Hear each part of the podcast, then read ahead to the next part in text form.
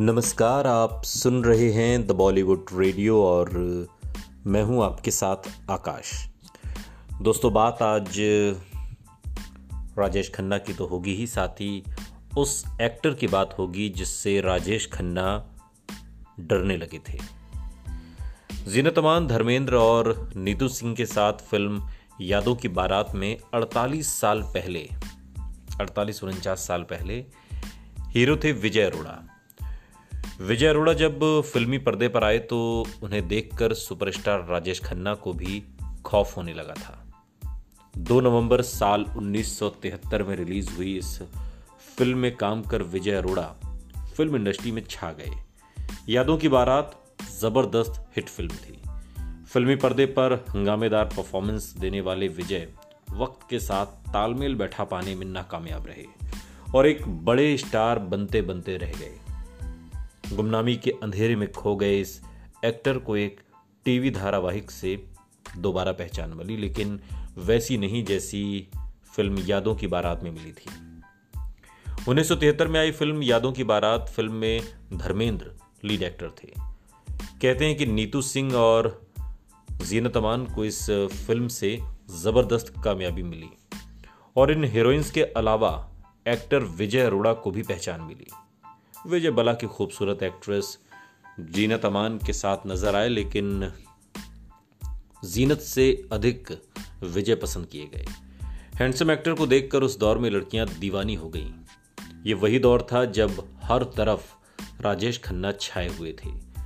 राजेश खन्ना को टक्कर देने वाले इस एक्टर को यादों की बारात में जब लड़कियों ने देखा तो वो दीवानी हो गई।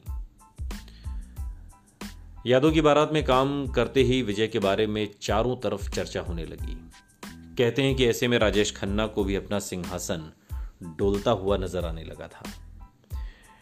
विजय अरोड़ा सिर्फ़ हैंडसम ही नहीं थे, बल्कि संवाद अदायगी भी कमाल की किया करते थे।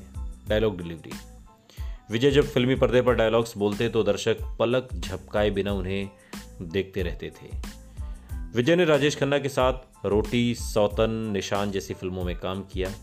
काका भी इस सेक्टर से इतने प्रभावित थे कि मीडिया को दिए एक इंटरव्यू में उन्होंने कहा कि अगर उनकी जगह कोई ले सकता है तो सिर्फ़ विजय।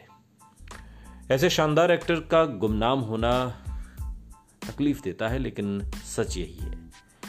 इस एक्टर ने एक ऐसा किरदार निभाया था कि दर्शकों को याद आ जाएगा कि आखिर हम किस विजय की बात कर रहे हैं। आपको याद होगा रामानंद सागर का वो प्रसिद्ध धारावाहिक रामायण। रामायण में रावण के बेटे मेघनाथ के इस किरदार को विजय अरोड़ा ने ही निभाया था। अब आपको याद आ गए होंगे ये विजय अरोड़ा कौन से दिग्गज एक्टर हैं? सत्तर अस्सी के उस दौर में लीड एक्टर और को एक्टर के तौर पर विजय ने कई फ़िल्मों में काम किया। फिल्मी दुनिया में कदम रखने से पहले Pune film and television institute of India से ग्रेजुएशन किया। विजय में जितनी क्षमता थी, उस लिहाज से कामयाबी वो हासिल नहीं कर पाए। हालाँकि 2007 में कैंसर की वजह से विजय का निधन हो गया, लेकिन 70 के दशक के दर्शकों को ये हैंडसम हीरो याद तो ज़रूर होगा। सुनते रहिए द बॉलीवुड रेडियो। सुनता है सारा इंडिया।